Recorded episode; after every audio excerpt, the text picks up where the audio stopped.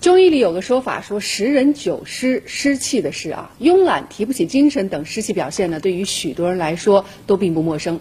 那网络上就有传言声，拍打胳膊肘能够去除体内的湿气，是真的吗？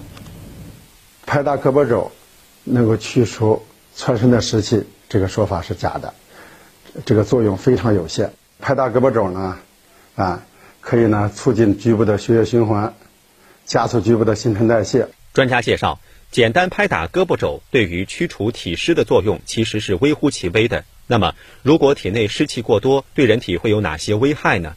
你不上翻到头部，就会引起头重入裹啊、头晕脑胀啊、这个精神不振呐、身疲乏力啊，啊这些表现。如果滞留在中焦的部位，啊就会引起食欲不振呐。驱除体内湿气又有哪些好的方法呢？我介绍几个比较简便的方法。呃，第一个方法呢，就是穴位按摩法。呃，这样的穴位呢，有丰隆、足三里、阴陵泉、脾腧。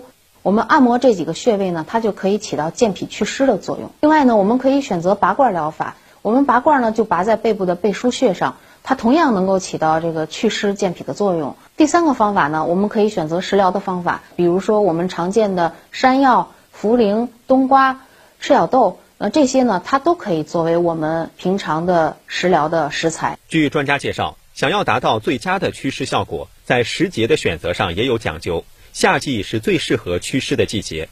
此外，专家还提醒，湿气的产生本就是一个长期的过程，想要驱除它，不能一蹴而就，而应该建立一个健康的生活方式与习惯，必要时配合科学的医学保健与治疗，才能真正达到远离湿气的目的。